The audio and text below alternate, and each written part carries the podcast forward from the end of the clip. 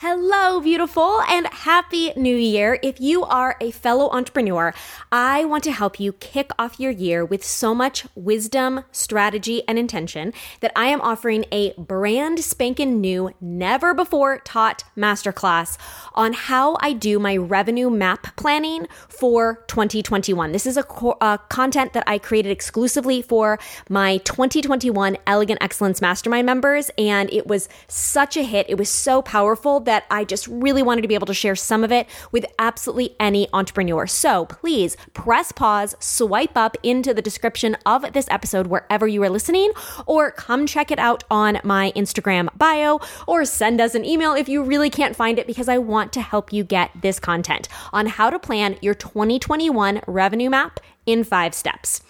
And now, on with the show. Darling, how lovely to see you here. You're welcome. What was that? You're welcome. with Hilary Rushford. Say it again. You're welcome. In advance. Hello, sweet friends. Happy 2021. Welcome into the new year. I don't know about you, but this has felt like a more I don't know that lackluster is the word. I've just been really kind of like jello easing into the new year. I think that last year we had such kind of clear, strong intentions. And this year we have so much humility about how little control we have. It is still a little bit hard to comprehend that we are still in the midst of this pandemic and we still don't really know when the end in, is in sight. And so I just, I talk a lot in my goal planning. I have for years, as I've taught this, the, the content that eventually became the Elegant Excellence Goals Journal, I've used the phrase watercolor instead of Sharpie for how we draw out our plans that it doesn't mean that we don't paint and vision cast and and and hold the vision of the beautiful thing that we want to create but we do it with the humility of watercolors that it is not we can't make a Sharpie version of a 10 year plan or a one year plan or a three month plan or sometimes a seven day, you know, one week plan that is never going to get off track when someone gets sick and there's a family emergency and you're feeling low energy and a new opportunity comes your way, a myriad of different things that can happen. So we've always known that was the case. I think we are just more faced with it than ever before. And also, I've really just been reflecting. I know we keep talking about what a big year 2020 was. But I've really spent some time thinking about why was it so powerful, so poignant, so impactful? What were the multiple things that really many years from now we would reflect back on why this was just such a unique year. So, today I want to chat about six different things that I saw throughout this year in the conversations that you and I had, specifically over on Instagram stories, where we talk the most openly, the most vulnerably, the most daily, and the repeating things that I came up that I saw us have new ahas or insights or growth or change, and just invite you to listen in and ask yourself in each area. What did I learn for myself? What did change in this area? And starting off with what might be a light area for some, it was a really powerful area for others, which is where we live. You know, there were so many people, specifically in New York City, where my husband and I live, that left the city. I've had one of my best friends, one of my bridesmaids, has been living with her parents for 10 months. Another of my best friends lived with her parents for four months. That is unprecedented. That is highly unique. We have a lot of us that maybe you moved, maybe you had family move in or near you, maybe you realized what you loved about your home more than ever. You may have been more grateful for your home. You may have been more frustrated. You may have realized that you want different things in your home, that your home is more important than you realized now that you were there uh, more often. Maybe you realize you, it bothers you more that you don't live near to family when there are emergencies like this, you want to be physically closer. You know, I do think it made me feel more drawn towards wanting to be nearer to my family. It doesn't mean that we are uh, moving to California ever or anytime soon, but I did have more of a pull of that this year than ever before. I also realized for myself that I love New York City even when I don't leave my apartment. just the vibe of being in New York City. And I've always said that. I've always known because I've just never been that girl. Like, I don't go to big restaurant openings. I'm not constantly at a Broadway show, but there's just something about being in the city.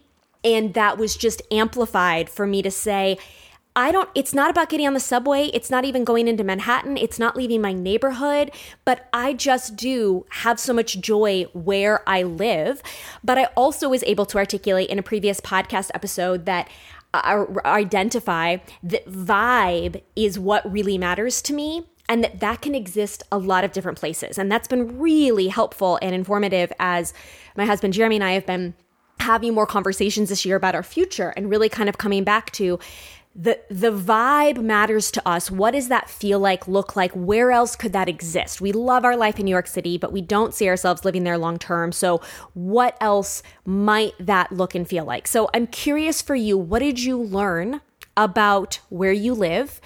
And is that going to change anything? Did it change anything this year, or might it change anything in the years to come, even if that is simply gratitude?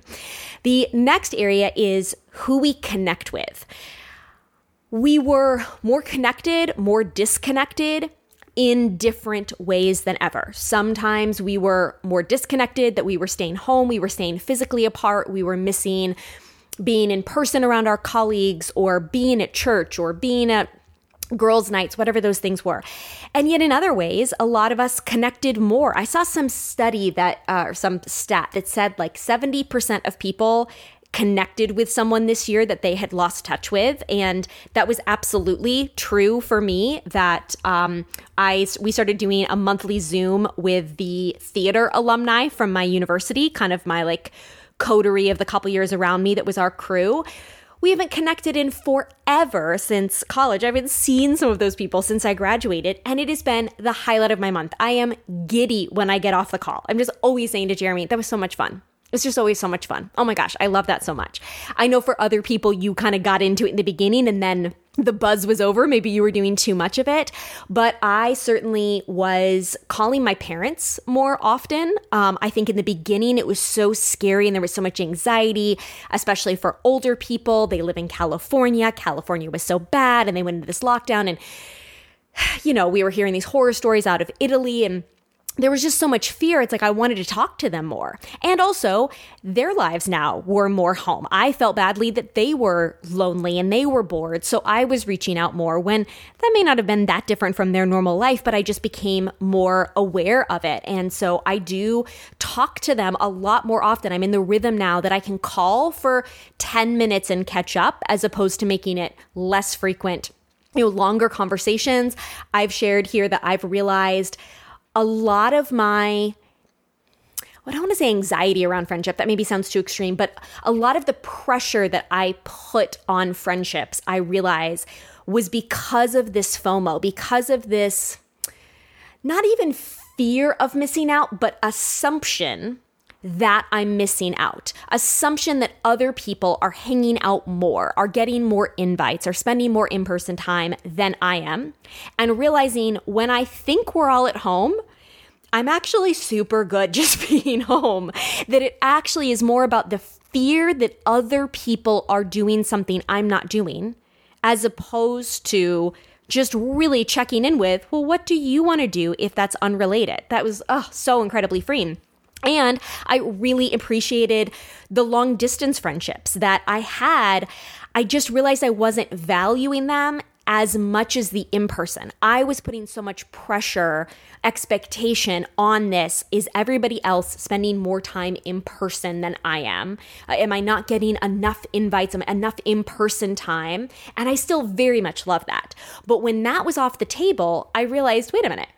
I have these amazing long distance friendships that I think I've been discounting a little bit because I've been focusing more on the in person when actually these long distance relationships, not that I was completely taking the friends for granted, but I just realized these are amazing in my life, and maybe I don't need as much of the in person. And then simultaneously, because, you know, life is never simple, of course, I always live in the complexity. I also appreciated more than ever when I did get those in person hangouts over the summer when restrictions were eased a little bit and we felt like you know we could have people over social distance on our balcony and the weather was nice and i was just like oh my gosh this so fills my soul i do so love this so i'm curious for you what did you learn about connection and where maybe you missed things, you didn't miss things, you're grateful that you connected more, you still are yearning or longing. The third area is our communal experiences. So, something that I will miss when this is done. And even now, I would say I, I, miss it a bit in that it just feels like there are a lot of disparate experiences, though not I don't know, not necessarily the holidays and New Year's ever it just looked different than normal for for everyone. No matter what it looked like for you, it was different somehow by and large. But is this communal shared experience? It really struck me in 2020 with the coronavirus that shared experiences make life easier.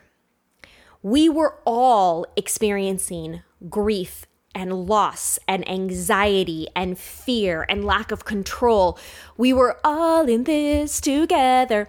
Um, somebody needs to come up with a better. I feel like I hum that phrase all the time. I've never even watched that show. I think I think it's from High School Musical. It feels like a very dated reference. If somebody has a better song, please DM me because I feel like I use the phrase "we're all in this together" a lot, and I hate that song, and I never even watched that show.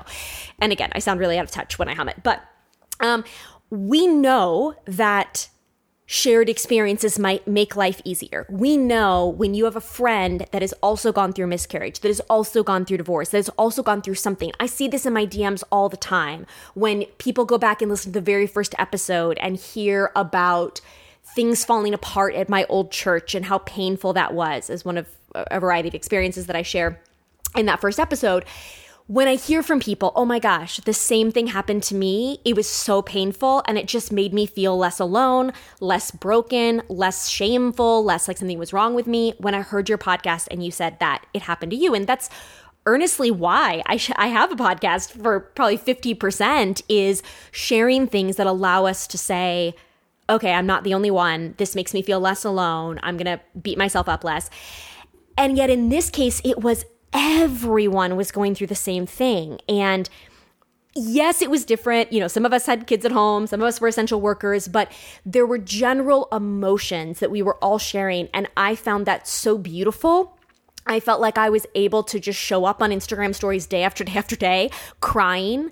That if it had just been me, let's say I was going through a miscarriage, which I have not, um, but let's say that that's the case, I can go in and be vulnerable about that experience, but I still at a certain point would feel like this is not exclusively what people are, are following for. I should probably mix it up. Two months later, this probably shouldn't be the thing I'm still talking about every day. And so I would kind of. Uh, like a faucet, you know, I kind of regulate my emotions that I'm sharing based on the audience, based on the timing and the frequency.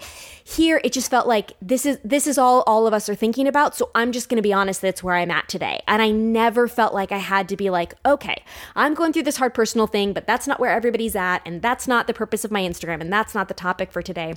And even in the all of the racism conversations, which was uh, the second kind of big thing of this year, it felt really healthy for me actually that so many of us were forced to not ignore what was happening, to say, this is constant, it is so present.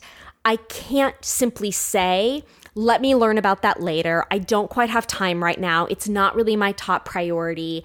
And that it it felt freeing almost because it's like you know it's the right thing to do to become more educated to to listen more to learn more. And we all i think want to do that in our core but there's a lot of things we want to become educated about you know the environment and uh, child labor and the ethical sourcing of our clothing and, and all of that. And i think that when we really have a communal experience and this might even just take place in your friendships in your family but here it was happening in culture i think there really was something I, I freeing sounds like an odd word, but it honestly felt freeing to say I don't have an option to opt out of growth. And everyone around me is on the same growth trajectory.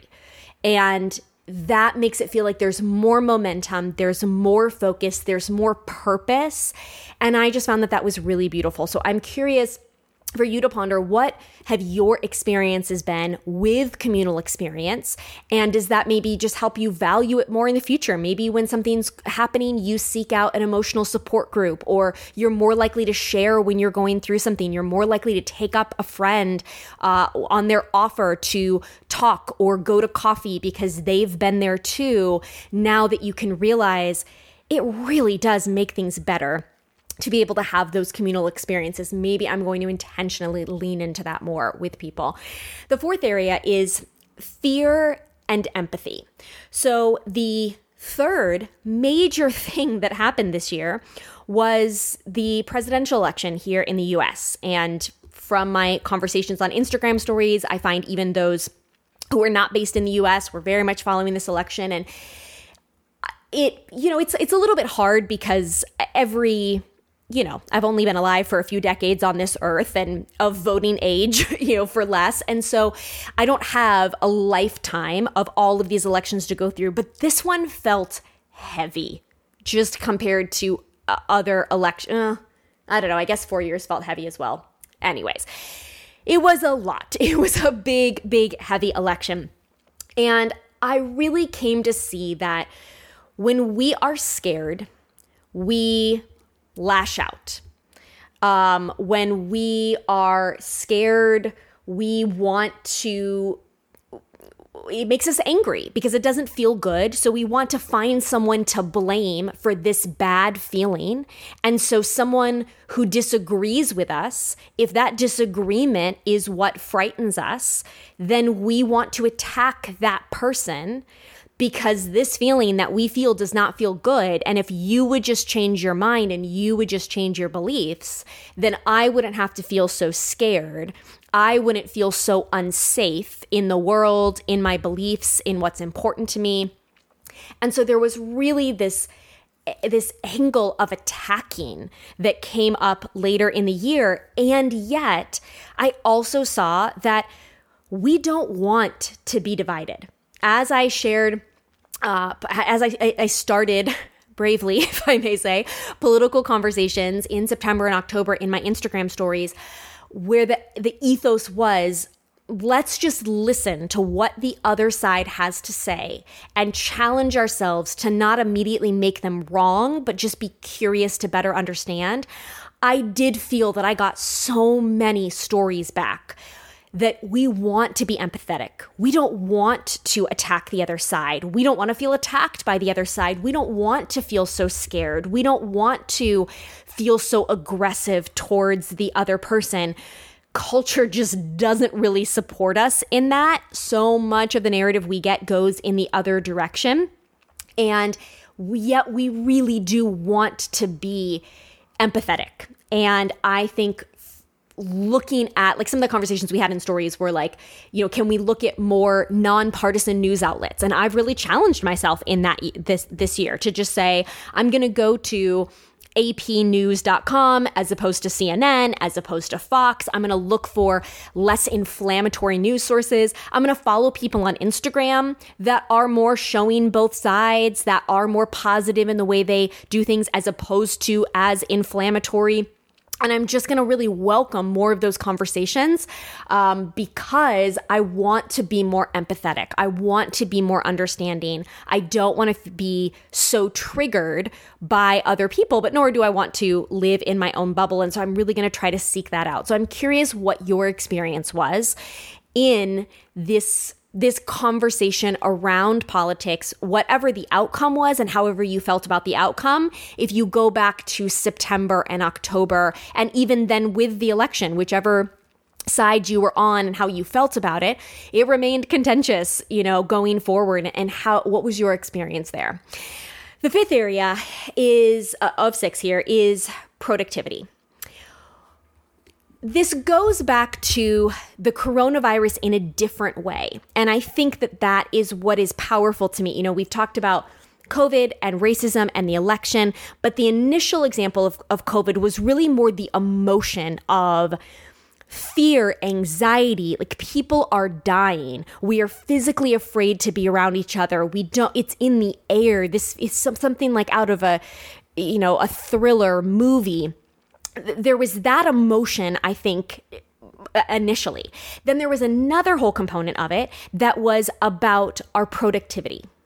And some of us had less time some of us had more time. We've talked about that a lot. If you had kids at home that were distance learning, if you were working overtime as an essential worker, you had less time.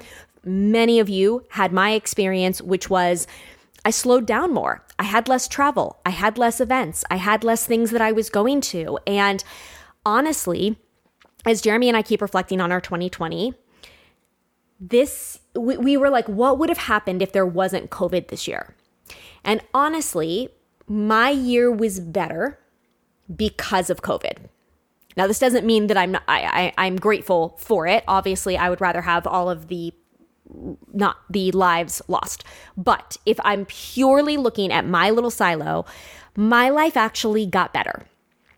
We had a lot of travel plans this year, and I absolutely would have overcommitted on the things I was going to accomplish during that time, which would have led to a lot of stress, a lot of frustration.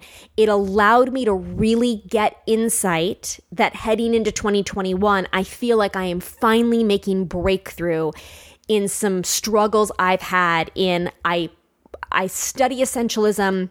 I'm on board with that, but why do I still have too many things that I am committing to work, personal goals, rest, travel, you know, all of the things. And I think that a lot of us we faced more guilt with resting um, or we faced up to the fact that we feel guilty resting and we, we challenged that um, some of us instead faced were faced more with the impossibility of doing it all and juggling um, but whatever our angle is i'm curious what you learned about productivity about letting go of the shoulds. The uh, the productivity guilt episode here was so powerful as we just really realized how often we say I should fill in the blank when we are just lying on the couch and do we give ourselves permission to rest, permission to acknowledge that the kids are home distance learning and just a myriad of things are going to go out of the window. So what was your for yourself what was your lesson in productivity that genuinely shifts going into this year? Are there lessons that you can say, here's how I'm going to approach this better, more gentle, lighter, less as I head into 2021? And the last area, number six, is expectations and control. This was another big one tied to COVID. And I think it, the productivity was more on the granular level. It's like first we had the emotions, the anxiety. Then we had the kind of granular productivity. What does my life look like on a daily, weekly basis? Then we had the expectations and control, which was more the planning of projects and goals and our year as a whole. And so many people, um, Jeremy said this, I've heard it in a lot of DMs with people kind of processing to me, I'm struggling to make plans for 2021 because I don't know what it's going to look like. And the reality is, we never know what it's going to look like. We just think we know what it's going to look like. We've had the illusion of control. This year, we're just aware of it. The curtains pulled back from the top of the year. But actually, in previous years, you made plans in January that were totally thwarted by April and that were not your reality come August, and your life looked different in December. And those were weight loss goals, dating goals, relationship goals, baby goals, work goals, whatever. You had a plan. And uh, by and large, it's never perfectly come true because life happened. It always happens. This year, the only difference is we are acutely aware with eyes wide open that life is going to happen this year. And so we know going in, we really don't understand this virus. We don't understand vaccines. We don't understand the timeline. We're not really sure what's happening in the exact same way that previously you don't really know what's going to happen with your launch as an entrepreneur. You can't exactly predict when you're going to get pregnant. You don't know how quickly your marriage is going to get better when you go to couples counseling. I mean, any of these things that we kind of tell ourselves here's how it's going to go i'm going to have my wedding in, in, august and i'm going to plan it and nothing's going to go wrong um, or i shouldn't say nothing's going to go wrong but you can make that plan and then suddenly you know someone in your family gets diagnosed with an illness and you're like, you know what? Scrap the August plan. We're bumping it up. Let's make it happen in February. I want grandma to be there. Well, this year it's just, you know, now you're doing it around the vaccine or, or maybe August is a bad example for that, but specifically for my COVID brides last year, you know, you were like, oh, do we do it this time? Do we push? And now it, it just, it's, previously anything also could have thwarted it it's just now you know what what a thing is that could thwart it so for me the biggest lesson that has helped jeremy and i that i've shared here has been options a b and c that really was our sanity in way back when we were pandemicing in Phoenix of okay, we might stay here for 3 weeks and then go back to New York. If that doesn't feel safe, then we could extend to another Airbnb here for another 3 weeks or if that doesn't feel right, we could go to California. Like we we were kind of open in our options and we thought we knew what plan A was. It didn't mean they were all equally weighted, but we also had the humility that plan A might fall through. It might not feel the numbers might not be low enough that it felt good to go back to New York yet, so we might want to extend and we just already talked about that. So it felt like less of a shock, less of a disappointment. We already kind of as a couple knew what what we might do if that was the case. And we really have carried that all throughout our year. We've talked about it so much in these last few weeks of the year as we think about new plans for ourselves as a family in the long run, where we're going to live, what we're going to do. And it, it, naturally now is part of our conversation, as opposed to a year ago, we had a very clear three year map this, then this, then this. And now we're like, well, I mean, this could be one option. Also, the you know, those two things could switch. I mean, I also think this thing could happen a little earlier. That thing also could happen a little later. And we're much more open as a couple to that which I think is a more realistic way to live that is a beautiful blessing, honestly, as a lesson that has come out. So I'm curious for you, what did you learn around expectations and control that you can take into this new year that empowers you. Because I think that's the last thing I'll say as someone who really speaks on goals and dreams and productivity is that we don't want to then just say, ugh, well, I can't plan anything. So, this year is a wash. I'm disempowered. I'm a victim. I think it's really powerful instead to say to yourself, girl, this has been the same thing it is always you're just more clear on it. You're just more lucid. You're just more mature. So do what you've always done. Plan, just now have the option ABC. Now uh, understand that the plan is a little more watercolor than in Sharpie, and it always has been. You were just really clinging to those colored Sharpies because it made you feel so good. But honestly, it's always been watercolor. So that's what it is this year. So paint a beautiful watercolor painting and vision of your year and know that the rest of us are right there with you because we are all relinquishing control from this year. So I would truly love to hear what your other lessons have been from this year. If you'll come comment below my latest Instagram post whenever you hear this, I read all of those comments and would love to hear if there's other uh, big themes, big insights, personal ahas that you've had to just continue to really learn from this last year together as we move into a brand new one together as well. Oh, wait. One more thing. Don't miss this. Before you go, love. P.S. Something I'm loving lately are scripted fictional podcasts. This was a new discovery for me. There is a gal who hosts another podcast that I listen to sometimes, and she started this fictional scripted podcast. I'd never bothered to check it out because it didn't really appeal to me.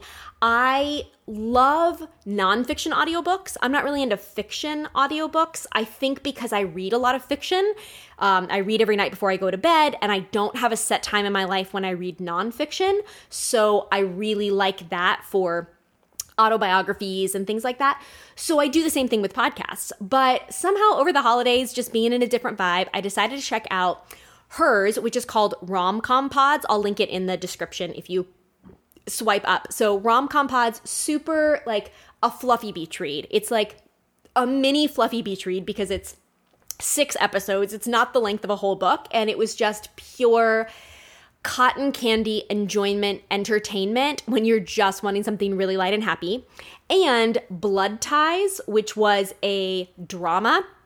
And I said to Jeremy, it's like listening to a drama where you don't have to watch anything. Because to be honest like a tv show a lot of times i feel like i have to watch because there's going to just be a glance or they're going to do a flash of something you see a car like that kind of feels like relevant information. Here you were like i don't have to watch anything. I can just put on my makeup i can just lie in the bathtub i can be playing this game on my phone. Guys okay something else i should mention. Um, i got into sudoku on my phone because one of the airbnbs that we're staying at had um had a paper Sudoku and I just had not played that game in years and it kind of got me back into it. So I'm really into my Sudoku app, which is good for your brain, so I don't feel guilty about it. But I could like do something like that and then also be listening and not having to watch something even though I'm on my phone. The fact that I'm not watching a screen always feels like a next level down of technology for me. Staring at the screen feels different than having a podcast or an audiobook in my ears. So, uh, Blood Ties is kind of like a murder mystery type thing. You know, it's like the true crime stories, but it's purely fictional. So, anyways, I will link both of those below. And I would love to hear if you have any other recommendations of fictional podcasts that you are loving. Again, please come comment below my latest Instagram post um, so that I can check them out. And if there are more great suggestions, I will, of course, share them here or on Instagram stories. And one more reminder if you are an entrepreneur, also linked in that description is the planning webinar for your revenue and income map. This is going to be so nerdy, so strategic, so helpful. And I cannot wait to see you there if you are a aspiring, current, intermediate, or advanced entrepreneur. I will see you there and back here next week with Grace and Gumption.